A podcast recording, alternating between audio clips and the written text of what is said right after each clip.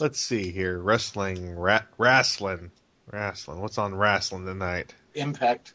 Oh God. Which I will say this in defense of Impact, I find it more entertaining, at least you know, kind of storyline, character wise, because it just seems like everybody gets a chance to step up to the mic. Yeah. It's just And they seem they seem to be more aware that they're stupid. well, they're just aware that like they seem to know that they're just playing characters. Yeah. But it's I don't know, it's kinda hard to watch. I've tried. Honestly, I'm only there for Velvet Sky and Christy Hemme. Yeah, the women wrestlers are actually much better than WWE ones. Well, that's because they're actually getting trained to wrestle. I mean, Isn't that the name of? Isn't that the name of of uh, Kay and and uh, Yuri's uh, organization named after a wrestling organization? Yes, they are. the three WA. oh god, I love Dirty Pair. and I believe they were actually named after an actual tag team. They are. I think it was like the lovely pair, and somebody said, "What if they were the dirty pair?" And then the guy who would go on to make the dirty pair novels was like, "Yes," and then that's how the dirty pair were born. So the 3WA is a real women's organization, huh? I don't know if they're still around. Oh, oh yeah, I watched the uh, Mark Hamill Guyver the other night, and I was like, the live action Guyver. Yeah, Oh I, uh, God. I, I and I re, and about a month ago, I was over at a buddy's place, and he had gone to a garage sale when he was in uh, Edmonton visiting some family, and he got uh, the first three. I think it was the s- first dubbed release of the original Guyver anime. He got like the first three D, first three DVDs out of that set, and we watched those, and then I was like, "That's fucking awesome!" And then I watched Guyver last night. I was like, "Why?" why is the guy from the last house because i hadn't seen this movie in like three years three or four years i kind of forgot why is that dude from the last the hills have eyes here? Oh my god is that dr west? And he's called dr east? Mark hamill got half turned into a cockroach? Why Yeah, is the fish bat thing rapping? It's pretty bad. yeah and then the, the I think the thing that really just made me just like, okay, this is just a comedy, is the Jaws reference at the end there. Well, you know they can get Jaws references really easily. I mean, they had uh, Richard Dreyfuss and Piranha's 3D for crying out loud. I know, I want to watch that again because I've seen that a couple of times. And it's like I'm not saying it's the greatest movie ever, but it's the greatest movie ever. it's the perfect movie to watch at two in the morning when you're coming home from work and you're tired and you don't want to think. You just don't want to. Oh, naked breasts. well, there's anime for that. Well, yeah, but I'm just tired of anime. I mean, I've been watching so much anime lately that I really just, I'm going to put it away for a while. You know, just you know, put it on Teletoon Retro and watch the repeats of the Bugs Bunny and Tweety show, and not the Looney Tunes show because that can burn. Right. I missed the days when they would show the Bugs Bunny Tweety show. Yeah, it can burn right next to the Lunatics Unleashed. Oh God, we try not to remember that. I mean, what? What? That that that never happened. Yeah, we're going to. Yeah, that that that that was a black hole of uh, black But holeness. if you could, I mean, I, I I would love to hear see if you could find somebody to defend that. The Webcast Beacon Network has been covering and promoting creativity and the creative process since 2007, starting with the Webcomic Beacon, a topical webcomics podcast with a jovial bunch of misfits like your local morning radio show. Also, the Webcomic Beacon Newscast recaps, reviews, and discussions of community and industry news relative to comic creators, especially of digital distribution. Also, the Tropecast, the ever tangential discussion of literary and visual memes. And finally, Web Fiction World. Before webcomics, there was independent and self published web release written fiction and literature. Find this all at webcastbeacon.com. Be sure to grab a master RSS feed or master iTunes feed and not miss a thing.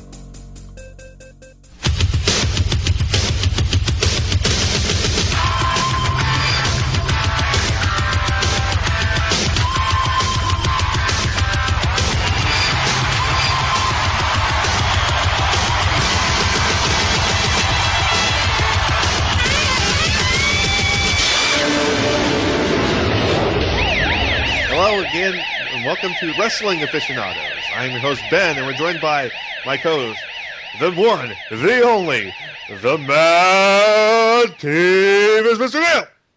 This is the greatest night in the history of our sport. and we have with us the powerful, the mighty, the devious JT from Saskatoon. Oh God, I blanked. Also, I- I- the blank. I was gonna do the Macho Man line from Spider Man, I just brain farted. The brain fart. Okay, that's a little mean, Ben. Come on. Okay. All right, so Neil, get us started on this wrestling history. Okay, well, before we had all the had all this fancy schmancy uh, sports entertainment, there was the old territory days, where it was basically just the NWA and like all these territories where you had like a world champion here and a world champion there, and all these all these territories were run by different companies, and this is basically where all the all the companies that we know now came from. All two Uh, of them. like, well, yeah, the two that exist now, but you also had the AWA that came out of that. That was that was the company that Verne Gagne started up, where he basically uh, had a disagreement over who the champion was, so he made his own company so that he could be the champion. And I wish there was another way to put that, but that's basically what happened. So he went he went uh, King Henry on them. basically, and you guys, I'm eventually, going he. eventually WWF and WCW will spring out of this. And uh, I'd say mid 70s, I think it happened, was uh, the the famous Andy Kaufman and Jerry Lawler feud. Oh God, yes. Andy Kaufman, the uh, intersexual uh, uh, wrestling champion. The intergender champion. Yeah. Yeah. What did I say? Intersexual? Yeah, Yeah. which might have a different connotation. No, it's it's transsexual. It's uh, well, that's even worse. Andy Andy Kaufman was a huge wrestling fan, and he was actually friends with Jerry Lawler, and uh, the two of them made this made this huge feud up where uh, uh, Andy Kaufman come in with the intergender championship, where he only wrestled women, and uh, a couple times he really got his ass kicked by by uh, because he he would invite women in from the crowd, he would beat them. But occasionally he'd get this, he'd get a woman who was like bigger than him, and he'd nearly lose. and this all escalated into, into the feud with Jerry Lawler, where he Jerry Lawler uh, got into a wrestling match with him and uh, did a couple pile drivers uh, to him and uh, put him in the hospital in quotes and and for I'd say like months after that, uh, uh, Andy Kaufman would just be like walking around with this with this stupid neck brace. He'd go he'd go into like uh, interviews. He'd be wearing it. The, guy was the guy was the ultimate troll. He he. I love Andy Kaufman. It was uh, wrestling was was the was the perfect uh, stage for him. well, you know what? There hasn't been a troll like Andy Kaufman since Capcom. Well, he predates Capcom. I know, but there hasn't been one afterwards quite as great, except for Capcom. That's what I mean to say. Yeah. No, I remember hearing about that when I first started getting into wrestling in the mid '90s, and they mentioned Kaufman. This right, King, right? And uh, the King, like you see him on Raw, he just gets this look in his face. It's like, yeah, that's right, Jr. Now, how about we call the match? And, you know, just that's in the nascent days of the internet. So I'm like looking up, you know, for this is like way before Wiki. So I'm like trying to find all these like fan like GeoCities wrestling sites, and it's like he slapped him and he's in a neck brace. That's my that was my reaction. It's just like Yeah. a slap and he's in a neck brace. What? What's funny is that that sort of shtick would eventually become the shtick of uh, of other wrestling people in the wrestling business, such as uh, Bobby the Brain Heenan, because Bobby Heenan was always doing stuff like that, where he'd get sort of roughed up by a wrestler, and you'd see him in the neck brace for weeks, and he'd he'd constantly like whine about how his neck would hurt, because you were Yeah. supposed to hate Bobby the Brain Heenan, but Heenan was funny. yeah. He's one of my favorite managers of all time. I mean, just like that that shot of him getting throttled by Andre. and you just see him like Andre's hands just envelop his neck and you see like chin and then thumb and forefinger and just his eyes are just like ah! So let's talk about some terminology. It's uh, there's uh, there's of course uh, the job. Let, I'll have uh, Yeah. who wants to explain jobbing? I'll let basically you it's yeah it's basically it's uh you know putting another guy over that's another term by the way put over it's uh uh, it's you know you got a guy who's who's coming up in the ranks and you know trying to make a star out of him. So you get some someone who's already established and you know wrestle that guy and be the one who gets his clock clean and lay down and you know put the other guy over. So do, that's doing the job. Well, it's sort of like uh, to uh, to borrow from uh, you know jobbing is basically where, as I understand it from other things other than wrestling, is basically it's when someone who is clearly outmatched wins anyways because he's a fan favorite. It's uh, to use a comic book example, Spider Man versus Fire Lord. Oh, God. JT, you know Spider Man didn't stand a chance against Fire Lord. Well, not without the symbiote suit. That doesn't matter. That's like an infinitesimal fraction of a, of extra strength He's- against the Herald of Galactus. Are you actually arguing that Spider-Man in any form can defeat a Herald of Galactus? Not unless he's wearing the symbiote suit. That's what I'm saying. The symbiote was the suit only- is shit. Oh, I'm just saying that was the only reason that people accept the fact, you know, even though it made no sense, is the fact that he had the symbiote on him. That's it. You know. okay. Otherwise, any other form, you know, unless he was had the Captain Universe powers. That doesn't count. I'm just saying. So there's also the term jobber, which is the guy who always loses, and that would be like, uh, uh, oh shit, who's the guy that had the handprint on the back of his jacket where he'd like pat himself on the back? Uh, Barry Horowitz. Oh yeah, yeah, Mr. Technical Barry Har- Horowitz. He would be, he was like the lifelong WWF jobber guy, where he would just basically get his clock cleaned by everybody, yeah. Didn't except uh, for the one time that he beat Skip. So he's sort of, Yeah. sort of like Turk. yeah, Yeah, and didn't like Al Snow? Didn't they have a click with Al Snow in the WWE back in the day where it was, there was the Job Crew and it had like Pin Me, Pay Me. something like that. It had yeah. like the, him and the Blue Meanie and some like uh oh what's his name? The bit the bit the turnbuckles. Crazy bald dude bit the turnbuckles. Uh, oh, uh, uh, uh, uh, George the Animal Steele. that's it. Yeah, it had like Georgie Animal Steele and then Luna Vachon. They, they were basically it was like a jobber clique around the time that like uh, DX hit in the '90s. You know, and it's just it was just played for laughs. You know, that was like when Al Snow had like you know I forget what he had written backwards in the head, and he had head with him, like the mannequin head. You know, Yeah, all I remember that. I just that was my introduction to jobs and like jobbers and everything. It's like, why is he just getting his ass kicked all the time? And that's where the term jabroni comes from, is too.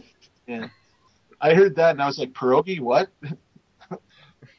no, it's uh, that was like probably one of the most well-known terms. I mean, the one the one thing that took me forever to figure out what it actually meant was kayfabe. oh yeah, You know, kayfabe, which is uh, basically them playing what happens in wrestling as real life. Like, you know, there is no division, yeah. which is, you know, something like uh, like this past Monday on Raw, you see uh, Jericho trying to psych out CM Punk going up to WrestleMania and bringing up the fact that his dad's an alcoholic and his sister has like drug issues or something like that. That's all kayfabe, and it's kind of using the real. It also could mean like using some of real life in the storylines. So But there's another term, uh, heel. yeah, yeah. which goes hand in hand with with the baby face, and uh, basically this is the heel is bad guy, baby face is the good guy, and there's also the tweener who is like neither. He's kind of uh, in between. And then there's turning heel, Yeah, Like, turning uh, heel, turning face, like- which is uh, like uh, like uh, Sergeant Slaughter turned heel and became a uh, Iraqi supporter. yeah, I, I, that's like, you know, that again, I was like 10 when that happened. I, I, I knew kids who were just like crying the next day.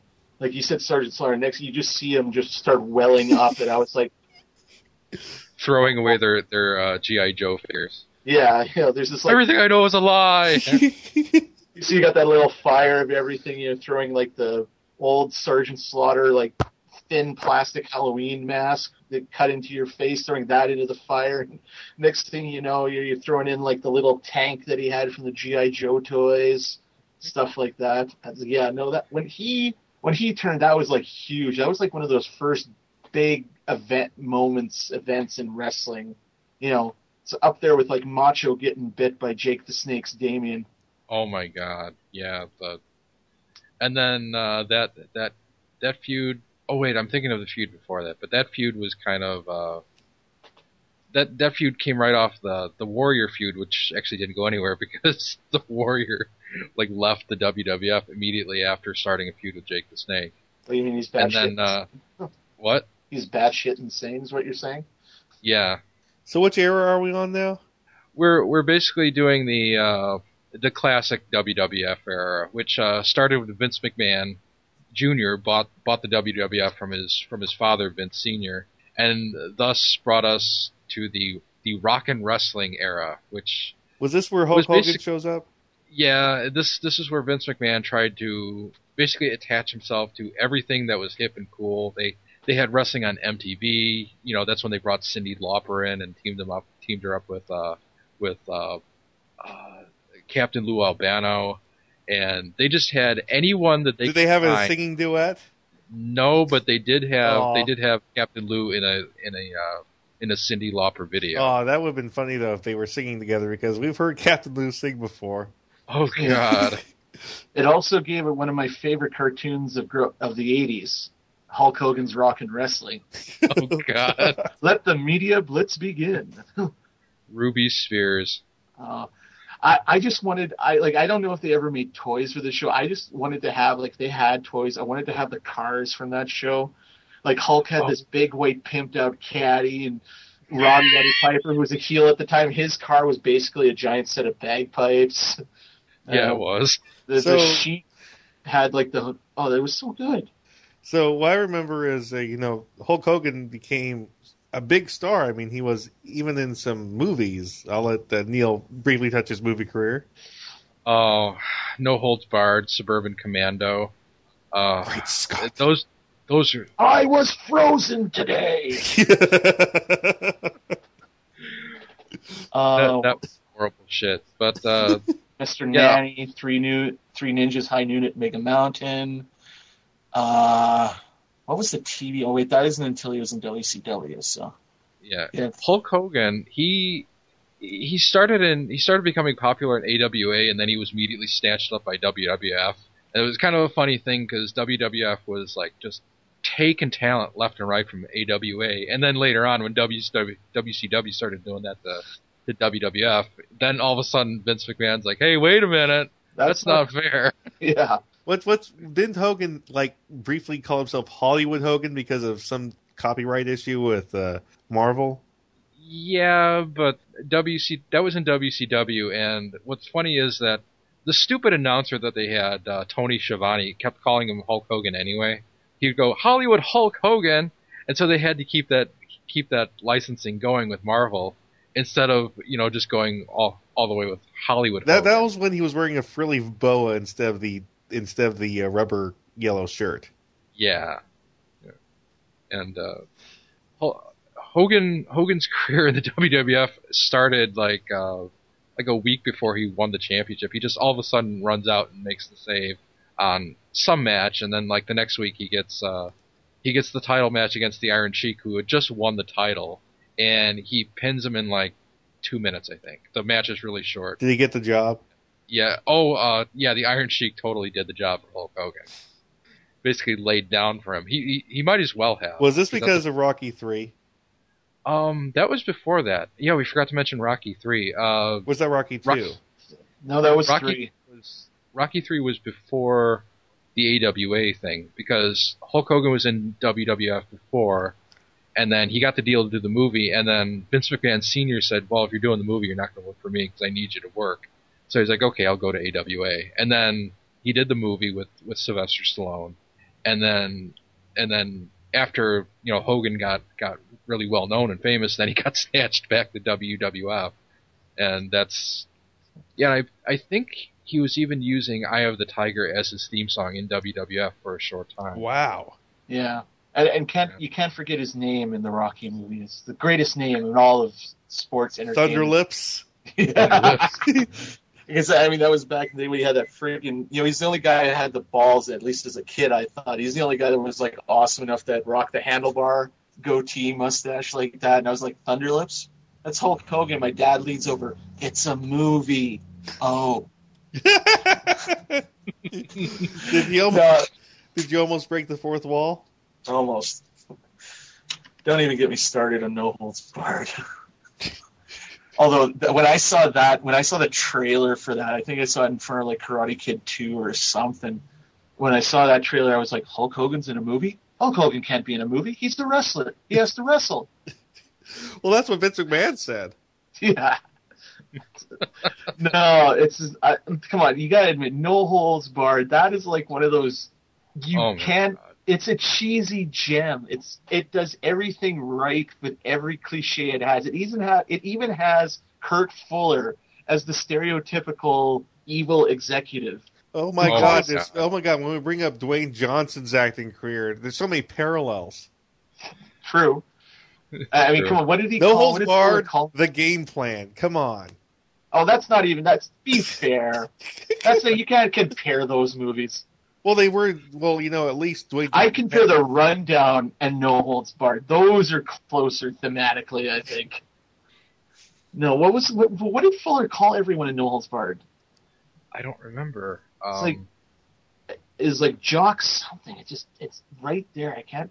well, all I remember from that movie is just uh, Hulk Hogan being trapped in that limousine, and he like bursts out the top of it, and he's like he's like fighting off the bad guys, and he gets one in his hands, and he lifts him up, and he's like, "What's that smell?" And the guy goes, "Dookie," and it shows the back of his pants, and it's all wet, and I'm like, "Oh." Just, just leans in. He's like Dookie.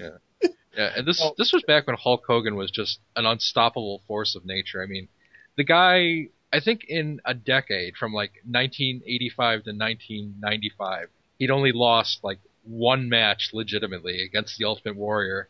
To get the belt off him the first time though, they had to arrange this ridiculous match with him and Andre, and they had they had the twin referees, and one was evil and the other one was like locked in the back. And Andre goes to pin Hulk Hogan. Hulk Hogan, of course, cannot lose, so he he kicks out at two, but the referee slaps three anyway, and that's how Hogan loses the belt.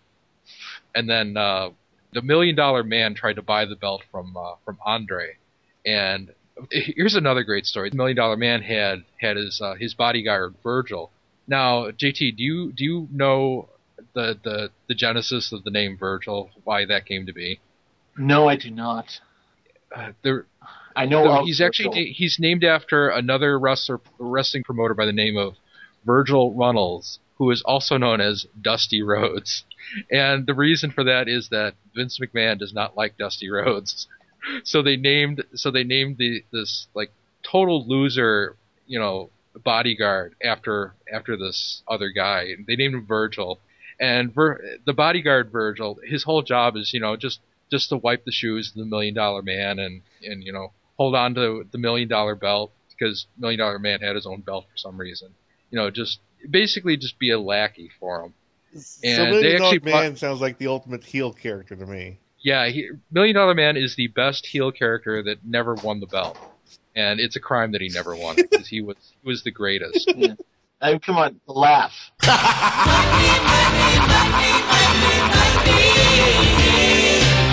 But the funniest thing about that storyline is that they actually brought in Dusty Rhodes and put him into a feud with the Million Dollar Man, and and that feud lasted until Dusty Rhodes finally left the WWF. But in the final match, it was Dusty Rhodes and his son versus Million Dollar Man and Virgil, and that was the match where they turned Virgil good. They turned him face. So Dusty Rhodes' last match in WWF was to put over the character that was a parody of him. Oh, God. It was I remember damn. that. I remember that WrestleMania where it was he lost. DiBiase lost the belt like to Virgil by count out because he was dicking around outside, and then Virgil lost it again a couple of pay per views later due to interference by the Repo Man, God, that was terrible. otherwise known as the Hamburglar of the WWF. He was. oh my god! So who was the Grimace? Um, Earthquake. yeah. So, uh, I know. Let's talk about uh, WWF primetime wrestling. this was uh, this was what was on before Raw. It, it was like a two-hour show, and it was. Here's the funny thing: back in the '80s, uh, all your prime shows were like uh, uh, the occasional Saturday night's main event, and then there were the two weekend shows, which were like Superstars and I don't know what else. and then you had you had primetime wrestling, which was like the recap of all of those, but it was two hours and it was hosted by Gorilla Monsoon and uh, Bobby the Brain Heenan, and these two were like the ultimate goofs. They they it's not like today where you know you got Vince McMahon in the headset, you know, telling the the announcers what to say. These two would just ad lib the whole show. And the best one they ever did was a Halloween episode where Bobby is dressed as something. He might have been dressed as the Weasel, and Gorilla is wearing a gorilla costume, and he's got this mask on so you can't see him. But they're doing the show, and then at the very end, they're about to sign off, and Gorilla Monsoon walks into camera, and he's like, "Sorry, I'm late." And Bobby the Brain looks at the guy in the gorilla suit, looks at looks at Gorilla Monsoon, and he's like, "Who the hell have I, do, have I been doing the show with for two hours?" And it goes off. So this is back when wrestling was like a cartoon. yeah, it, for about two years straight, they did pay per views, and they were hysterical. Yeah. When when they brought in Ric Flair, that was the best time because Bobby the Brain Heenan was a huge Ric Flair fan, and every time he would lose, he would just go ballistic. Yeah, I'm just calling bullshit and all that. I remember the first WrestleMania I ever saw was WrestleMania 6. And a friend of mine was all upset because Bobby wasn't calling the play by play because he had to, he was managing, still managing Andre at the time, so he had to take Andre down to the ring. Yeah. So you got Gorilla Monsoon, who is, and I mean, I love King and I love JR, but Gorilla Monsoon's my all time favorite play by play guy for wrestling. And he had to do it with, uh, with the former governor of Minnesota. Oh God, yeah, uh, Jesse Ventura. Yeah, back in the day, this is like post Predator, where you know he's wearing all the freaking dangly things off his earring and trying to be like the most macho guy there, and I was like, it's less is more. Yeah, Jesse Ventura. He was okay, except he was just he wasn't comedically biased like like Bobby was. He was just like almost assholish, you know, blatantly biased. Where you're like, how could you be so stupid? Whereas Bobby the Brain Heenan, he, they would always hint that he that he like was placing bets in the background or something, and he'd he'd make like little allusions to that, like how he's going to lose a lot of money or something like that. But Yeah. you know, you never got that from Jesse. Jesse was way too serious. I thought. Wow. No, it's just I love the play-by-play because I mean they would call it.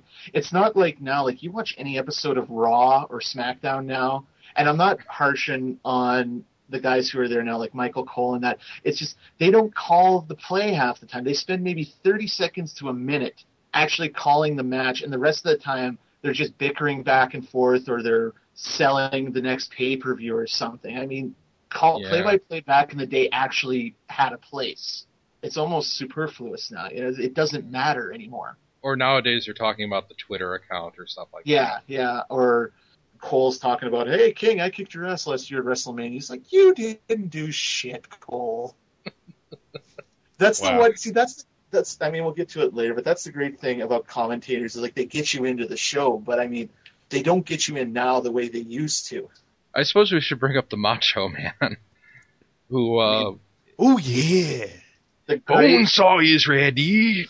the greatest meat snack pitch man of all time. Three whole Oh. minutes of playtime. Yeah, he did. He did uh, Slim Jim's commercials, which he's- are still famous. Step into a Yeah. Slim Jim. Oh yeah. No, because I mean, was he in WWF when he started doing that, or was that WCW?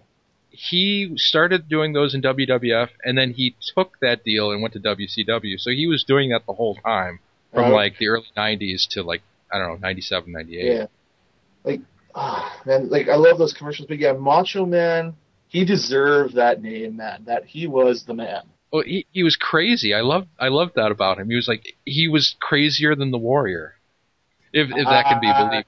I don't he know. didn't he didn't he didn't scream and like and like say nonsensical things but he would just go ballistic like like when he was in the feud with the warrior he he interfered in the match where where sergeant slaughter won the title uh he he he attacked the ultimate warrior who was chasing sensational sherri and he just like runs out of nowhere clobbers the ultimate warrior runs over to something else starts smacking the ultimate warrior with that and he I, I I cannot describe to you how crazy this man looked. I just remember how crazy he looked when he came out. I mean, he comes out with like the black and white checkerboard jacket with the neon pink and green, like four foot long tassels and his custom made sunglasses. I mean, say what you will about the way he dressed, the dude had style.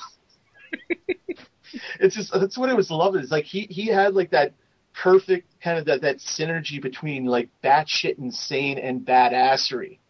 I mean, come on, the name me one guy besides him and Shawn Michaels that can drop an elbow off the top rope and make it look completely badass. I dare you. and this is still the cartoon era. Yeah. Yeah, this is definitely the cartoon era. Wow. Oh, just See, all then the that- wrestlers I know are from uh, an era later. It's uh, all the wrestlers I know are from an era later. but I mean, when you And- talk like sorry, Neil, go.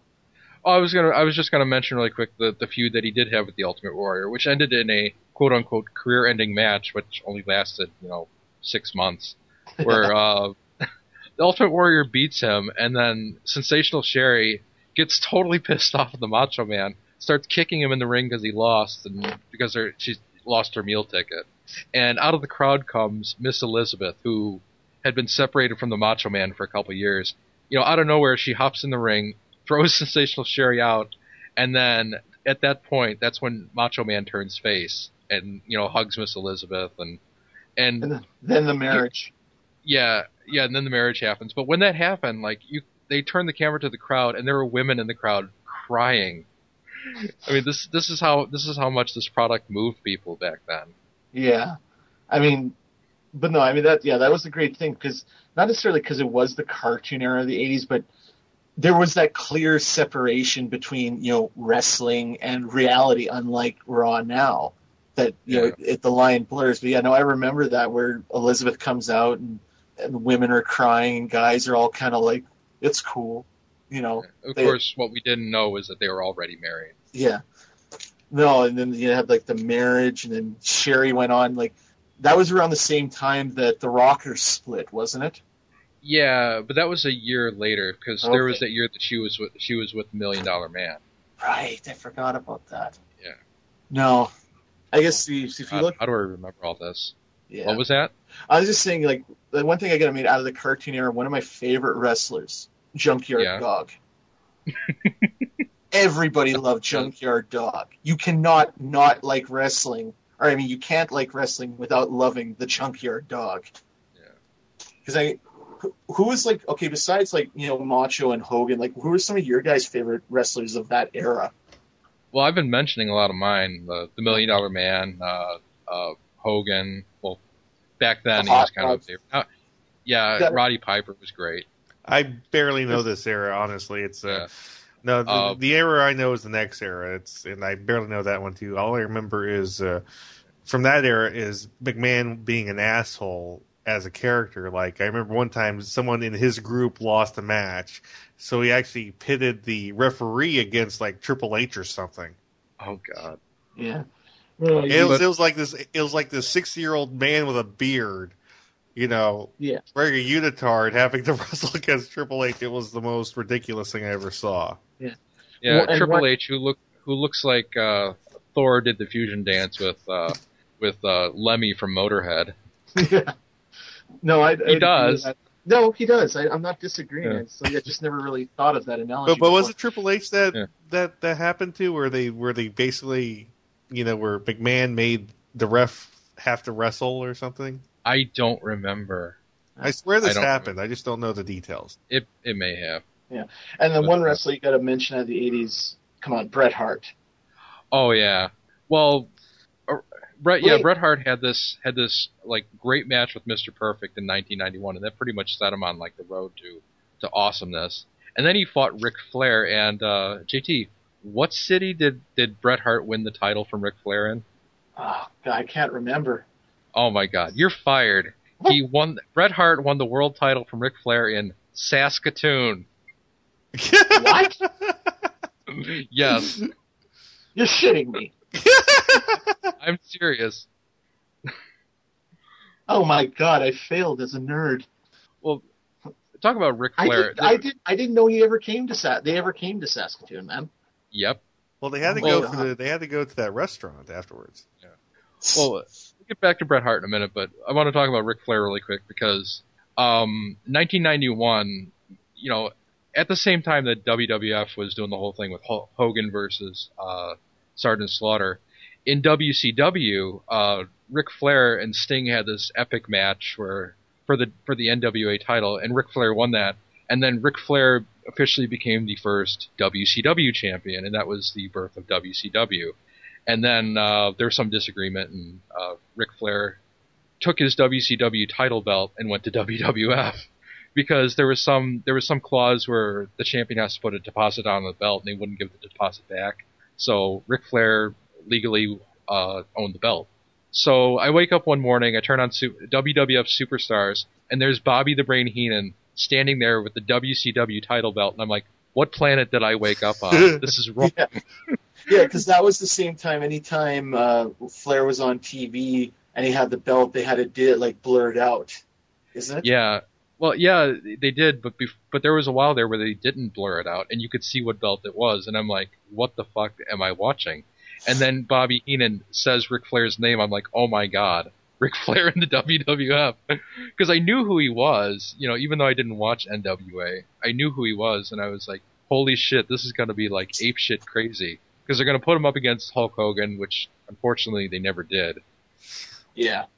Yeah, but when when Ric Flair won the won the Royal Rumble for the title, uh, that that hours worth of television was just classic Bobby Heenan screaming. Because there were so many times that Ric Flair was like on his way to losing, and and Heenan would just be like in tears. Oh God. But yeah, I'm surprised you didn't know about the Saskatoon thing. I thought you would get that. No, dude, I didn't know that. Honestly, it's like the I knew there was in the late '90s. They came through a couple of uh, came through here for a couple of like house shows, and then there was like that long like four or five years where they didn't come through at all because of a certain is incident within the company that you know we'll talk about later. Mm. So I honestly didn't know that. Wow. Yeah, and uh, yeah, Bret Hart was like was like the man after Hulk Hogan left because they had uh, that steroid scandal in '92 where Yeah. Hogan He's- suddenly had to quote unquote retire, and Bret Hart won the title from Ric Flair, and and he was the the champion for a while. Yeah. Well, I mean, And then- I mean, not just then, but I mean, he was like one of my favorite wrestlers going through the '80s. You know, with the Hart Foundation and him and the Anvil and all that. So he Oh, was, yeah. he was always in my mind. It's like I I know because he was always getting like the IC title or the tag titles with uh, the Anvil and all that, Jim the Anvil Neidhart. But yeah, when when Hogan left, his star just rose and rose, and then Montreal happened. Yeah. Well, before Montreal, uh, there was the dark day back in '93 when Hulk Hogan came back, and it was right after Bret Hart lost the title to Yokozuna, and out of nowhere comes Hulk Hogan, and he's like, he's like, "This is bullshit, brother," because there was some cheat at the end. And then, for some reason, Yokozuna immediately challenges Hulk Hogan for the title right there, right now. Let's and go. of course, and of course, you know, five seconds later, Hulk Hogan's the champion. and I was like, bullshit. so In uh, fact, some someone recently rated that as the worst main event at WrestleMania of all time. so w- w- let's name some tag team uh, teams that y'all like from this era. Demolition, yeah, Demolition, Legion of Doom, Hart Foundation. the Rockers, Yeah, there were the Killer Bees. the Mega Powers. Yeah, the Nasty Boys. Oh. the Natural Disasters. Oh God! oh, how did the ring not collapse when they were competing? I don't know. Oh, re- just refresh uh, the listener's memory of uh, who the natural disasters were, Neil. Well, you had Earthquake, who was he was originally just the natural disaster, and then they added Typhoon later, and they became a tag team. Yeah. And they were like literally billed as half a ton. Oh my god! So they they weighed uh, what did they weigh as much as one and a half big shows, basically. Yeah, they were combined. I think they were like 800 pounds. Yeah, I'm looking up here, 852 pounds combined weight. Yeah. and oh, uh, what is it? Uh, the Bushwhackers. Can't forget the Bushwhackers. Oh yes. Remember the Beverly Brothers? Yeah, smoking ridiculous. Uh, Smoking guns. Oh god. Was that The Smoking that, that Guns was were- late, late in the cartoon era? Yeah, I try not to think about them. yeah. So, what was the turning point between the cartoon era and the soap opera era? Um, I'd say where the Rockers split. Oh, uh, on, and remember in the late part of the cartoon era was where you started to get the interview segments with like you know the Undertaker showed up with Paul Bearer, who honestly I'm not kidding. One of my friends growing up, his dad looked like a thin Paul Bearer. It was scary. Had the mustache and everything. Wow. Uh, I would put the I would put the end of the cartoon era about halfway through, uh, somewhere in like the 94, 95 era Yeah. period. That Yeah. was that was that was right exactly when I started picking up on it. That Yeah. right at the soap opera era because I remember the tag team, the Dudley Boys, which who were brothers who don't look like brothers. That was the joke. with what, but but but Bubba Ray. Yeah. And uh, what's his name? Who was like a fan of Green Lantern? Uh, Oh God, um, the the the hurricane. yeah, it, he, he, he, Oh. he, Well, he didn't show up until like the thousands. no, he showed up earlier Yeah. than that. No, Yeah, but Shane he had Helms, he, he might, guises.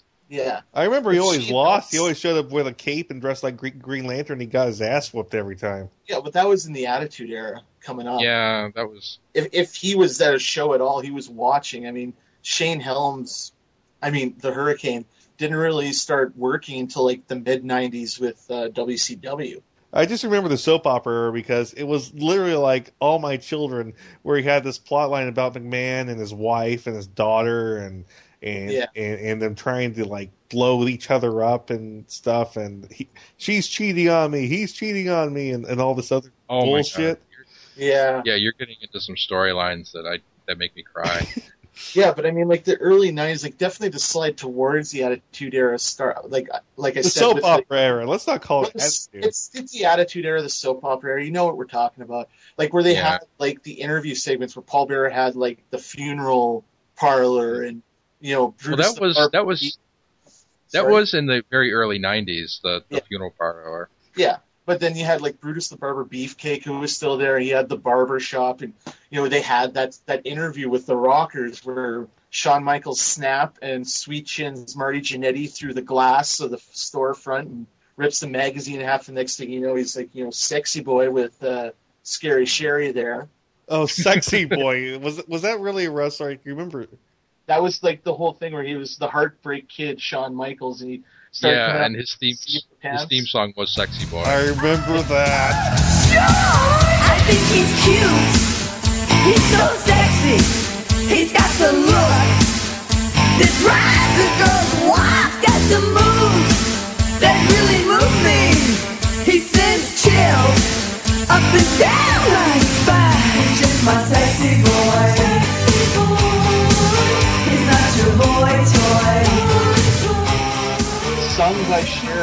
the original version was sung by Sherri.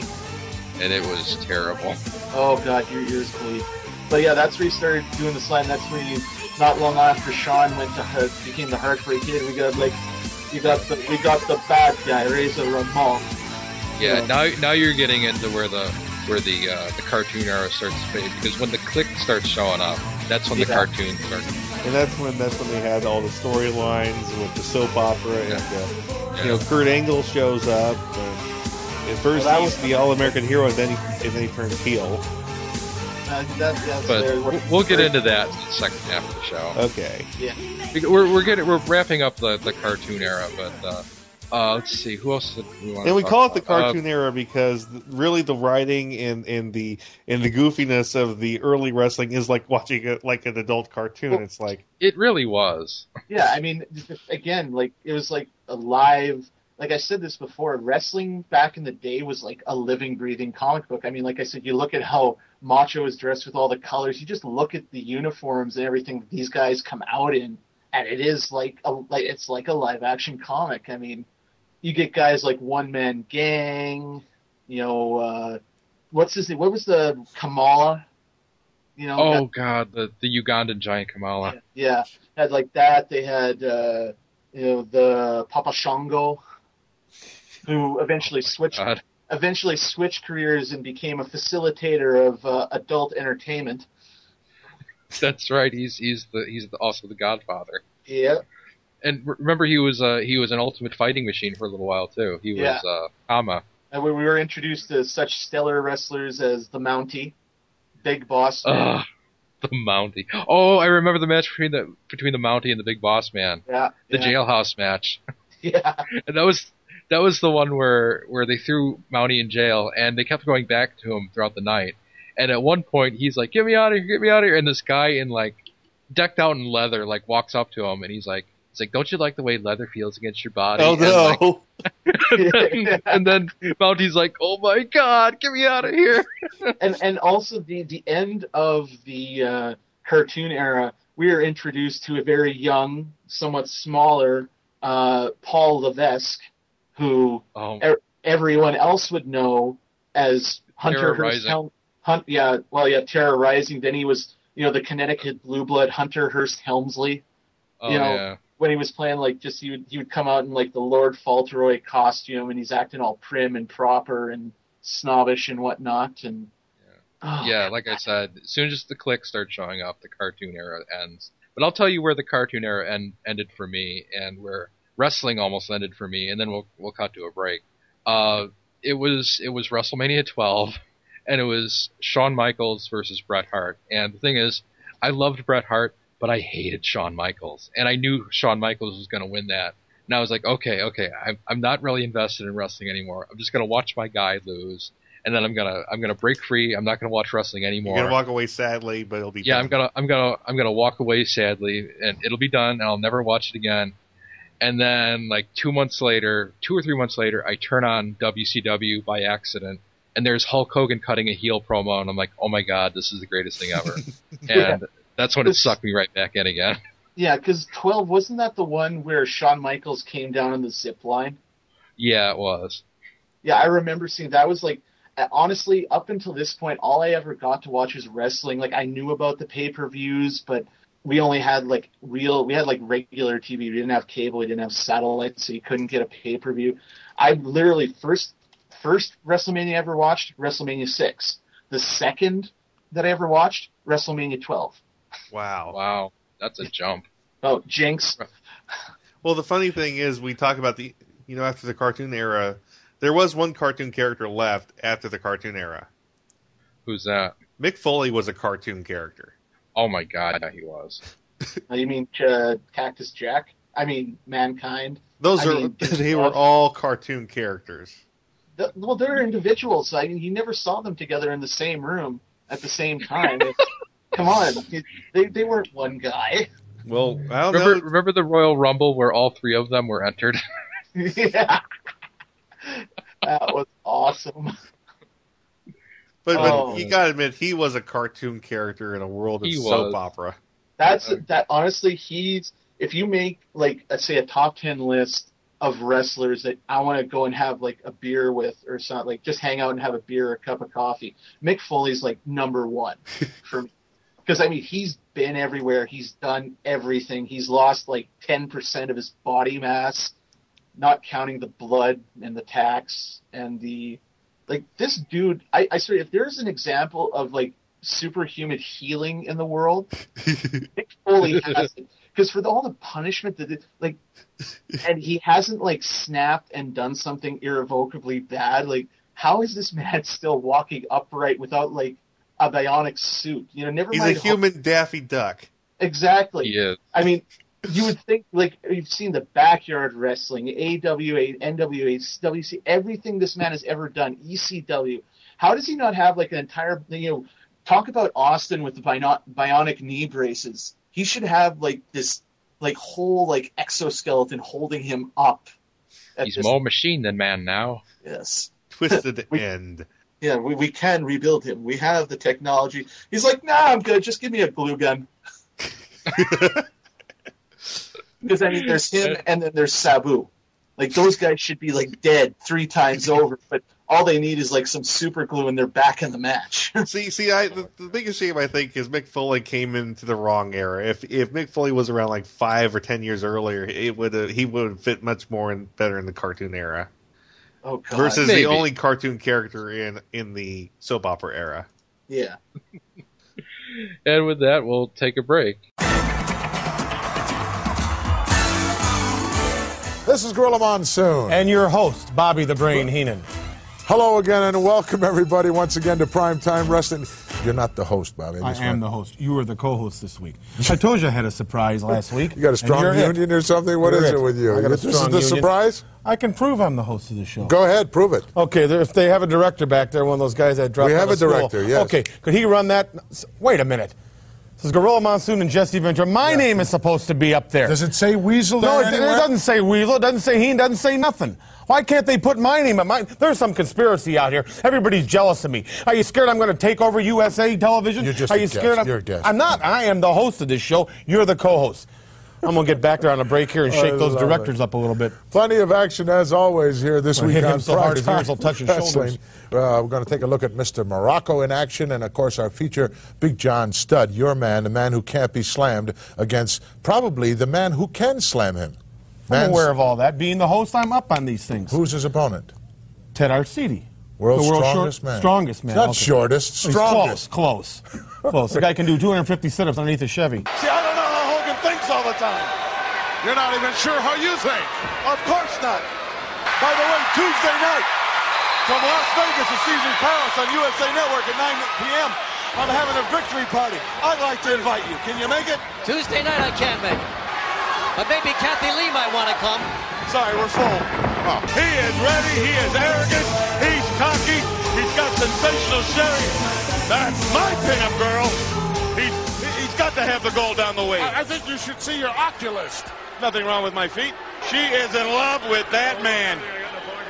Yeah, but is the feeling mutual? Oh, what do you think? She's there, and she he doesn't allow any bi- uh, woman to be there. Bimbo? Did you I say- didn't say. I coughed. I thought you said bimbo. No, I said oh, clearing my throat. I'm excited. This is WrestleMania 8. Who do you think does her makeup? Helen Keller? Did Santana punch Sherri? He did. She did. You says he he got hit in her kissing.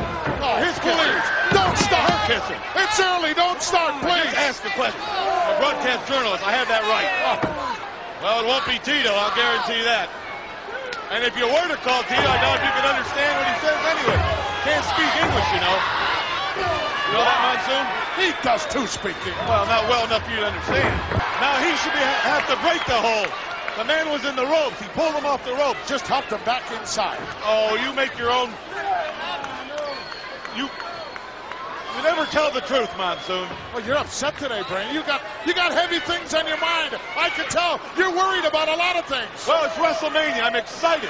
I'm a broadcast journalist. Well, highly unlikely that you're going to pin anybody with a side headlock.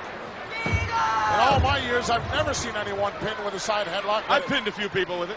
You? Yes. Where? In your dreams? I can beat you. I can beat a man a million different ways. I had a guy give up one time during instruction. Will you stop? Have they ever met before in a ring? I don't know that. You don't know a lot of things for a broadcast journalist. I didn't care to find out. Oh. How do you like that, Mr. Know-It-All? Did you have a banana to peel or something? No. Eye to eye, nose to nose. Are they saying anything? No, No. they're just staring at each other. Just looking. Two ugly people looking at each other. That's fun. I remember when I was champion, Monsoon. Champion of what? My neighborhood. Oh. Had the prettiest date in the whole block that month. Oh, you should have seen her. The only gold you ever had was in your teeth. How many gold in my teeth? Think I'm Japanese? He may have dislocated his clavicle. Or he's gold bricking. He is. Did you ever say hello to Tatanka? Yes. Did you do it properly? Yes. You said, hey, how are you? Hey, how are you? Doesn't do that. I'm a broadcast journalist. You're a liar. I'm a financial consultant. You're a liar. And I'm going to sit here and do my job like the gentleman I am. You're a liar. And if you don't like it, you can get out of here and you can You're turn a your microphone and your headset. And you know what you can do with it. Because you're not going to get me upset. You are all upset. You understand that right now? You're not going to get me upset. Don't jump. It's a long way down. Put him up. Boy, oh boy, the brain has really lost it, folks. I'll tell you, there's nothing like WrestleMania, is there, Monsoon? Absolutely not. We agreed on something. Uh-oh, oh, we're in trouble. Getting out of here. Hi, everybody. everybody. Tony Schiavone, Bobby the Brain Heenan. Before we start with tonight's action, Brain, there's something we both, but particularly you, have to say about our longtime friend, Gorilla Monsoon. Uh, Gorilla will be sadly missed. Uh, he was one big tough man. He was a decent, honest man. And we're all going to miss him very much. And you know the pearly gates in heaven? Yeah. It's now going to be called the gorilla position. Goodbye, my friend. Very well said, Bobby the Brain Heenan. He is going to be sorely missed. Grab your helmets because it's time to assemble Mask. Coming April 10th, 2012, the Geekcast Radio Network launches Masked Mayhem with your hosts Optimus Solo and TFG and Mike. This podcast, covering all 75 episodes of Mask, will feature in depth analysis of every episode, talk on the toys, and more. Mask Mayhem will run 30 podcast episodes. You can find us in iTunes and on www.geekcastradio.com. Get your spectrums ready as podcasting is the ultimate weapon.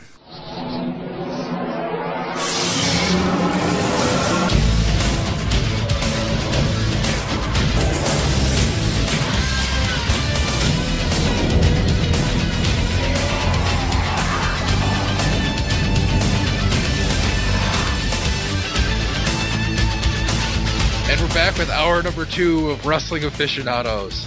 In honor of the Monday Night Wars, which we're about to talk about, I suppose we should cue some uh, some pyrotechnics and some dancing girls. Oh yeah, the Nitro Girls.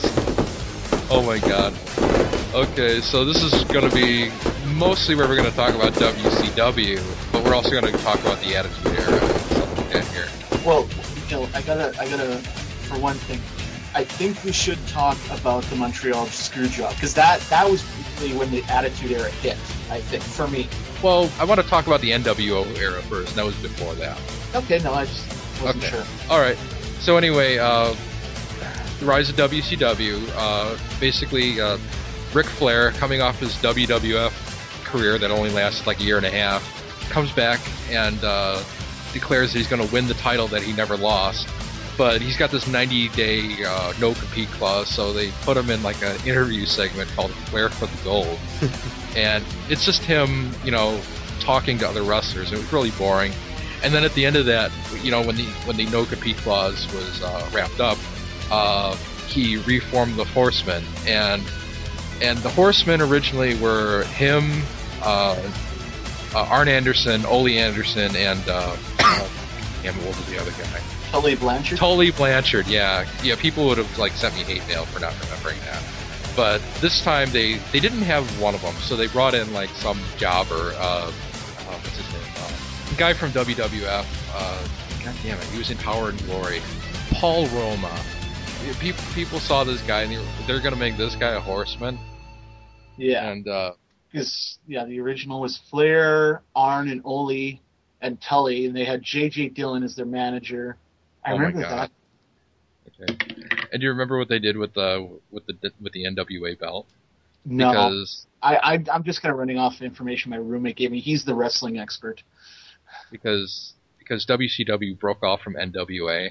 Mhm. So, but they still had the physical belt because that company WCW owned that belt, but they couldn't call it the NWA title anymore. So they just called it the big gold belt for a while, and then eventually they called it the international title, and then uh, at one point they merged it with the with the normal WCW title, and uh, and then a week after that Hulk Hogan came in. That was like that big satellite dish size belt that they had, right? Yeah, it's the giant. In fact, it's the same belt that they're using in WWF right or WWE right now Oh, for the the world title. I didn't know that was the same thing. Well, it's not it's not the same physical belt, but it's the Oh, same okay. design. Okay, yeah.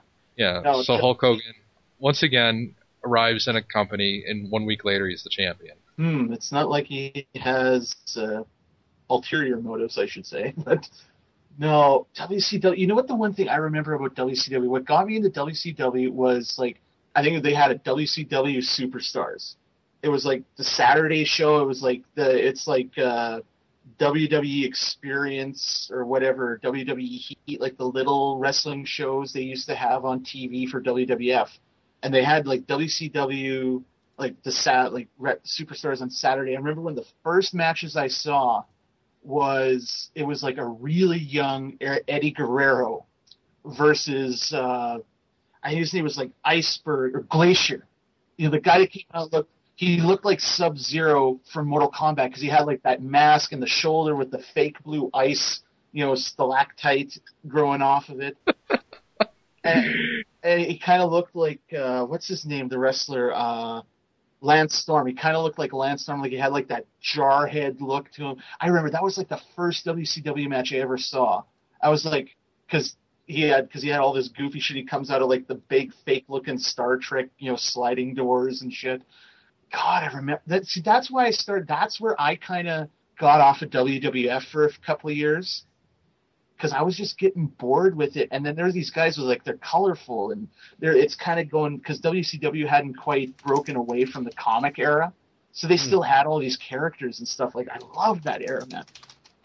Well, Glacier was funny because they had a bunch of guys. They put they threw him into a feud with like a couple of the guys like uh, Wrath and Mortis, and they brought in some other guy called Ernest the Cat Miller who team up with Glacier. Oh, God. And the funny thing is that all these guys were were put in there to build up Glacier, and all three of them ended up being stars, and Glacier was just kind of left behind. Yeah, he the job the the man who was the job became the jobber. Yeah, exactly. And that's kind of that's kind of the way WCW worked. There was no, they were clearly not as organized as WWF. yeah. And uh, Well, it's because they- sorry. Well, they I was going to say they they definitely kicked their asses for a while because they because uh, around this time they brought in WCW Monday Nitro. Yeah. And then the, the Monday Night Wars. But the one thing before you get into Monday Night Wars, I gotta remember it's uh, something my roommate told me once, and I I read about this years later is how where like they had like Ted Turner. When did he buy WCW? Because he didn't own it right away. Sometime in the late '80s. Yeah, I remember Yeah. uh, the story goes that uh, Vince gets this call from Ted one day because he's gonna make the big push, to, you know, put WCW out there on TV and all that, Yeah. the toys and the video games and all that stuff. He's like, "Hey Vince, I'm in the wrestling business. Oh, that's great. I'm in the entertainment business. Click." And the funny thing about that is that was right after the the Black Saturday incident, where uh, on on the Turner Network there was there was a wrestling show before WCW, and at one point uh, Vince McMahon made a deal with uh, with Ted Turner to put WWF on Turner Networks, and all the Southern wrestling fans threw a shit fit when that happens because th- they went from seeing like uh, uh, Ric Flair and Sting doing five star matches to seeing I don't know like uh, Big John Studd just completely creaming some jobber. Yeah, They're like, "What the fuck is this?" yeah, and after that, uh, Turner basically buys out. Uh, uh, can't remember the name of this family that owned that owned uh, the company that would be WCW, uh, the Crockett's. He bought out the Crockett's and basically made this made WCW this, which was still a territory of NWA at the time. Yeah. No, Yeah. I and I remember, but you know, to talk about like how you get into the Monday Night Wars, you know, because like it was like a great time. Like literally, my dad hated me on Mondays growing up in high school because he. My mom, God bless her, she would actually like she knew I loved the watching wrestling. She knew I loved comic books, cartoons, all this. She would actually remember storylines from week to week. She's sitting there working on her cross stitch. Oh, and so what's Stone Cold doing to The Rock tonight? You know, she would actually remember this stuff. And she Well, she she, she got she got used to General Hospital. This is just another General Hospital.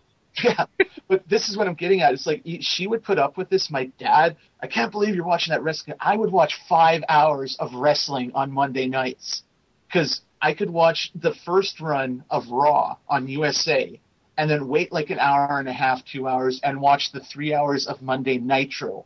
That's right, because Nitro repeated. Yeah.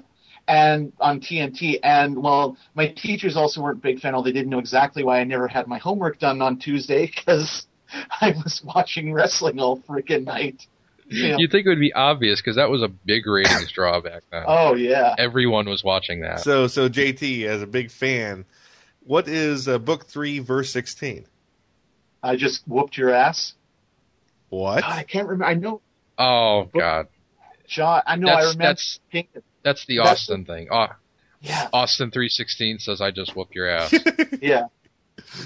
Sorry, I just I couldn't because I remember that where he wins King of the Ring and he goes up and he drops that and launches.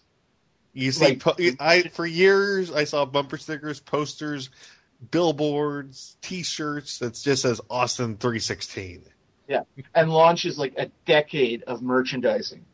Because I mean, everybody all of a sudden had. Because really, what one of the biggest things the Attitude Era brought us was catchphrases. I mean, as much as they were there in the cartoon, like that's where promos became almost more important than the matches. You get so Can you much more. smell what?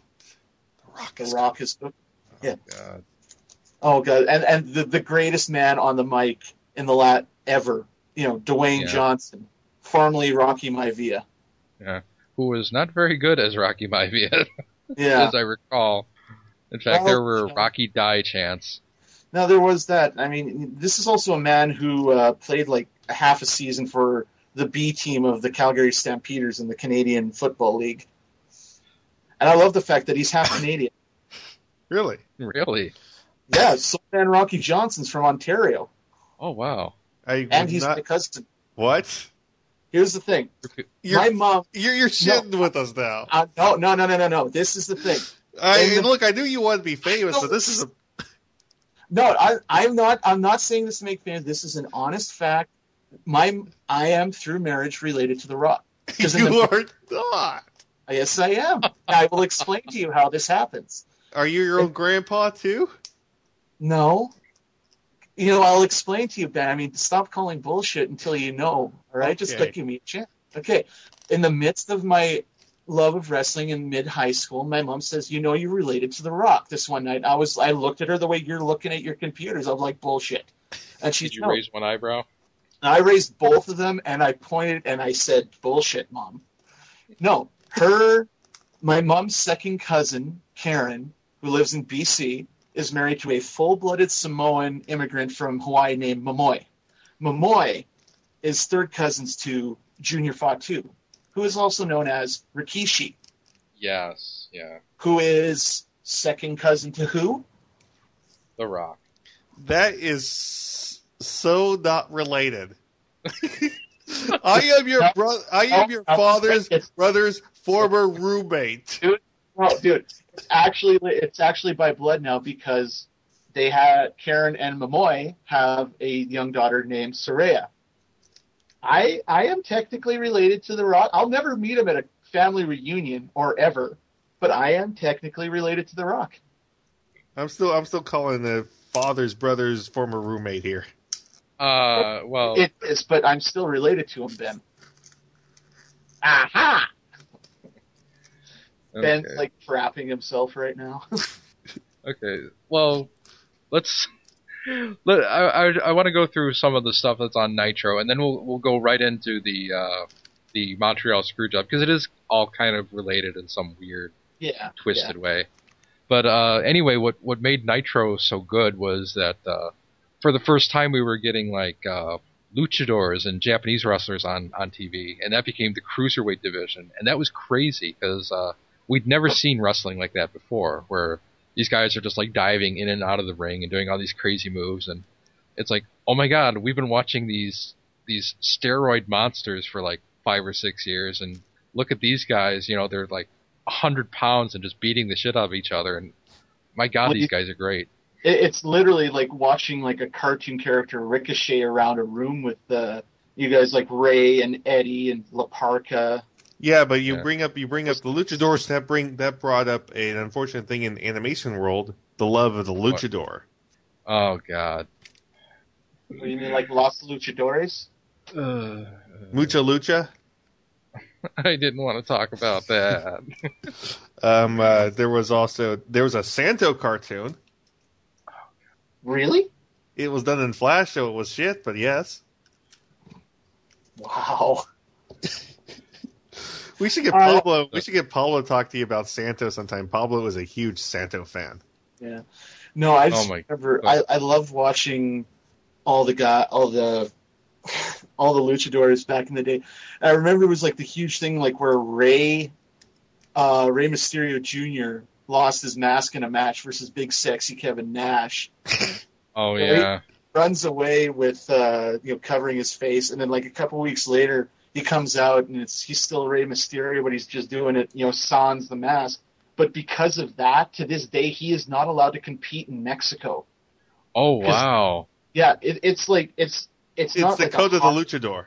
Yeah, basically, he broke the code, so he's he can go and visit family and everything, but he ca- he's not like he competes with a mask in Mexico, and there's somebody sharpening a machete outside the door. Yeah, Oh see, my see, they won't stop the illegal drug and gun trafficking, but you you compete you compete as a luchador after losing your mask. They they get serious. Yeah, That- yeah, that's they, why. well, and, you know, they, they aren't there for all the other stuff, but you know, if you're a luchador and you lose your mask, oh, they're they're knocking on your door there. Well, I know. I mean, like wrestling in certain parts of Mexico is like unto church. Like it's a holy thing for the people down there. I saw that Jack Black movie. Oh my god. We're not talking about that, man. You said that you said wrestling is like a church. There was a movie Jack Black was in where Yeah, I know that Ben. Uh-huh. That's a horrible movie. he combined the two. So But yeah, no, I mean, you, you got the luchadors, you got all the, the Asian wrestlers, and You had Chris Jericho. oh, the Ayatollah of rock and roll. He was And- great in WCW, and they did nothing with him. Yeah, I mean, okay, first of all, second greatest man on the mic after The Rock. I think that would be fair. If, if the, he's not on equal footing with The Rock, he's number two. Yeah. But yeah, it's, And I think the reason why he was so great in WCW because he was just trying so hard to like climb up the ladder, and they just didn't want to do anything with him. well, yeah, and then after a while, he was just like, "Screw this! I'm going to WWF." Yeah, because I mean, it was I think it was around the time like when he like he was going on, and it, it it's you know Eric Bischoff was like the big player behind the scenes and in front of the camera after a while with WCW, you know, because he was he was the president, he was in charge, and you know controversy creates cash and all that stuff. He didn't. I don't think he really had anything to do with Jericho leaving WCW when and how he did. That was Vince Yeah. Russo's idea. Because I mean, Russo. If you look up anything on Vince, Russo, this guy should have Uber douche tattooed across his face. Oh yeah, he's He is the guy that brought about. I'm not kidding when I say I think he is the guy that brought about the end of WCW. well, he's the guy who put the belt on uh, David Arquette. oh god, My my point exactly. I mean, we'll get to that of it, but no, like I love Jericho. Uh, what was his name? Rufus, like that. Uh, Oh my God, yeah. his his, his valet. Because that was the Yeah. great thing. with Jericho, he was playing like when he was in WCW, he was playing it straight, and and he played the way he played is he was like doing that hundred percent. I believe this. This is me. You know, he didn't see the comedy inherent in everything he said and did while he was in WCW.